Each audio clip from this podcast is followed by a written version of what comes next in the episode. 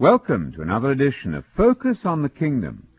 This is Anthony Buzzard inviting you again to search the Scriptures with us as we pursue the topic which fascinated and concerned Jesus more than any other subject, namely the gospel about the kingdom of God. We've been pointing out that many seem to think that the gospel really consists only of the death and resurrection of Jesus. Now, what would that mean then for the ministry of Jesus? What was Jesus doing for those three and a half years prior to his death? What is the point of all of his gospel preaching if it is unimportant for us today? I read recently that Jesus came to do three days' work, to die, and to be buried, and to be raised again. Now, is that really true? If so, then, what is the point of Jesus preaching before he died?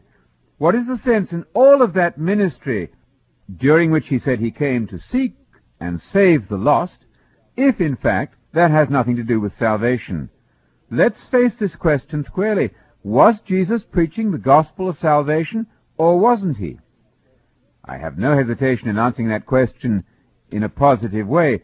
Certainly, the message of Jesus, the gospel as it proceeded from the lips of Jesus, is the Christian message of salvation. Listen to Jesus' words in Luke 4, verse 43. In that text he said, I must proclaim the gospel of the kingdom of God to the other cities also. That's the reason for which I was sent. And in Luke 8, verse 12, in the middle there of the parable of the soils, Jesus said that the purpose of the devil was to snatch away the message which he was preaching, which Jesus was preaching, from the hearts of the potential believer so that the believer could not believe and be saved. Now that makes the reception, I might say, an intelligent and understanding reception of the message of the kingdom of God as Jesus preached it, the absolute essential for the beginning of the process of salvation.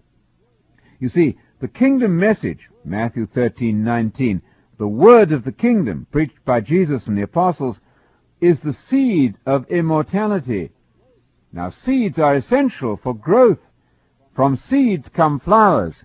From seeds come immortality. The beginning of the process of giving us immortality is the reception of that vital seed, that spark of life, initiated by the reception of the message of the kingdom. Check it out in Matthew 13 verse 19 and the parallel verse in Luke 8:12. Jesus seems to divide society as one commentator has rightly said, into two antithetical camps those who receive the message of the kingdom as Jesus preached it, and those who have either never heard it or refuse to accept it when they do hear it. That's a most instructive lesson. The most important thing that a Christian can search out in the Bible is the process of salvation. How is it that we attain to immortality? What, in other words, must we do to be saved? Now, I'm sure you remember that that very question was asked in Acts chapter 16 and verse 30. A jailer there said, Sirs, what must I do to be saved? And Paul replied, Believe in the Lord Jesus, and you will be saved, you and your household. Now, most people do not read the following verse, which is essential to our understanding of the process of salvation. Verse 32 says that they spoke the word of the Lord to them and to all the others in his house. And that's when they were baptized, and that's when the process of salvation got going. But note carefully, believing in the Lord Jesus Christ is sufficiently vague to be ineffective. What does it mean to believe in Jesus? That's the critical question. Now there's another section of scripture that is customarily used to answer our question. It's found in Romans 10 and verse 9. Namely, that if you confess with your mouth Jesus as Lord, and believe in your heart that God raised him from the dead, you will be saved. Now that sounds pretty cut and dried. You simply believe in Jesus, and you believe in the resurrection, and that's where salvation lies. Unfortunately, however, the rest of the context of that passage is almost always omitted. If we read a little further in that chapter, we'll find in verse 13 that Paul also said, Everyone who calls on the name of the Lord will be saved. But what does that mean, to call on the name of the Lord? Well, read on. In verse 14, Paul said, How then can they call on the one that they have not believed in? How can they believe in the one whom they have not heard preaching? And how can they hear without someone preaching to them? And how can they preach unless they're sent? As it's written, how beautiful are the feet of those who bring the gospel. And so you see, Paul here is tracing the salvation process back to its source. What is the essential basis for salvation? Well, we haven't yet reached the conclusion that Paul comes to in this section of Scripture. We must not omit the critically important 17th verse where Paul says, Consequently, faith comes from hearing the message, and the message is Messiah's message, the word of Christ. It is essential, therefore, according to Paul, to hear Christ's message. You see, Jesus did not cease preaching when he left the earth and went to be at the right hand of the Father. The whole idea of the apostolic ministry is that Jesus continued to preach through the apostles. You remember how in the Great Commission Jesus said, Go into the whole world and teach them to observe everything that I taught you. In other words, continue my work. Continue to preach the gospel which you not only heard me preaching, but which you've been preaching yourself, namely the gospel about the kingdom.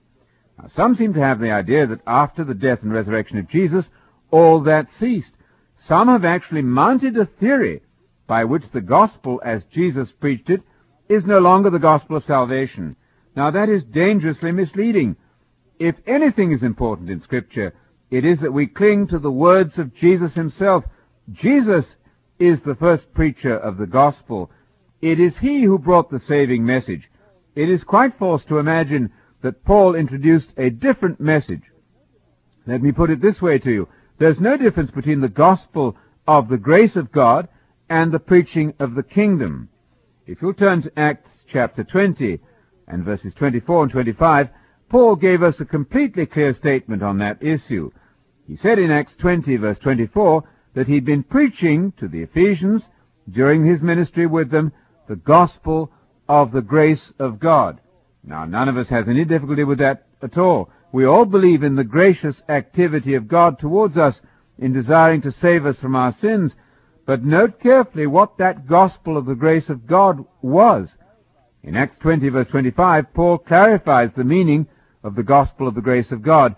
He said it was the proclamation of the kingdom. The kingdom gospel is the center and the heart of Paul's preaching, exactly as it had been the heart and center of Jesus' own preaching. What we need to do is to tie the teaching of Jesus closely to the teaching of Paul. There is no radical shift in gospel content when Paul began his ministry. Not for one moment does Paul imagine himself introducing a new gospel. On the contrary, in 1 Corinthians 15, 1 through 3, Paul says that he was preaching the gospel which had been handed down to him by those who had gone before. The gospel he preached was the gospel he had received by tradition, as we read in 1 Corinthians 15, verses 1 through 3. Now that gospel consisted, he says in that passage, of information about the death and burial and resurrection of Jesus. But note most carefully in verse 3 of 1 Corinthians 15, Paul said that those facts about the death and resurrection of Jesus were among the things of first importance in the gospel. Paul specifically did not say that that was the totality of the gospel.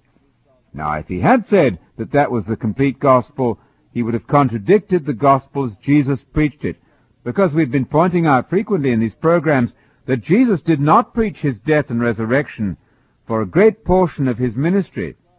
In fact, he preached only the kingdom of God. And so when Paul comes along, what happens is that the death and resurrection of Jesus are added to the gospel. Now, the death and resurrection of Jesus, of course, were added to the gospel the moment Jesus had risen from the dead, the moment the apostles in Jerusalem began to speak to the Jewish people, the death and resurrection of Christ had become immediately incorporated into the gospel message, but never to the loss of the gospel of the kingdom.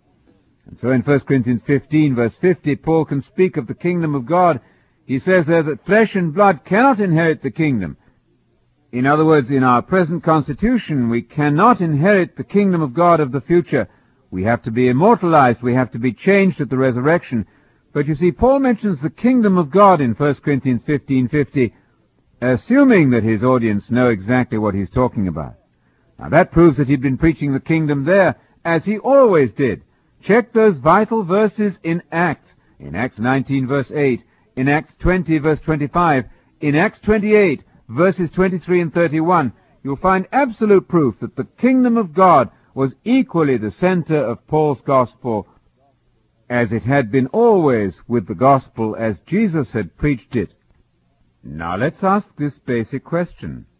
Have you been hearing the gospel of the kingdom clearly described and clearly preached in contemporary presentations of the gospel? Let me read you the remarks of one leading preacher who said this. During the past 16 years, I can recollect only two occasions on which I've heard sermons specifically devoted to the theme of the kingdom of God. I find this silence rather surprising, because it's universally agreed by New Testament scholars that the central theme of the teaching of Jesus was the kingdom of God. Clearly then, one would expect the modern preacher who is trying to bring the message of Jesus to his congregation would have much to say about this subject of the kingdom. In fact, my experience has been just the opposite, and I have rarely heard anything about the kingdom of God gospel. And from a Roman Catholic commentator comes this extraordinary admission. He says this, As a teacher of New Testament literature, it early became obvious to me that the central theme of the preaching of the historical Jesus of Nazareth was the approach of the kingdom of God, the gospel about the kingdom. Yet to my amazement, this theme played hardly any role in the theology I had been taught in the seminary. Upon further investigation, I realized that this theme had in many ways been largely ignored in the theology and the spirituality and the liturgy of the church in the past 2,000 years. And when it was not ignored, it had often been distorted beyond recognition. How could this be? End of quotation. Now I suggest that those two quotations from leading exponents of the Bible, leading preachers in fact, demonstrate beyond any question that something is seriously amiss when observers of the Christian scene admit that the gospel message as Jesus preached it, the gospel of the kingdom, has not been heard in the church's preaching for decades, for centuries even. Now what has gone wrong? What happened to that gospel as it fell from the lips of Jesus Christ himself? I've written a book on this issue of the kingdom of God. It's entitled The Coming Kingdom of the Messiah, a Solution to the Riddle of the New Testament. I would invite you to request your free copy from us. Just call us at the telephone number to be given at the end of this program. Meanwhile, we invite you to investigate our findings carefully from the text of Scripture itself, and join us again as we continue to investigate Jesus' favorite topic, the gospel about the kingdom of God.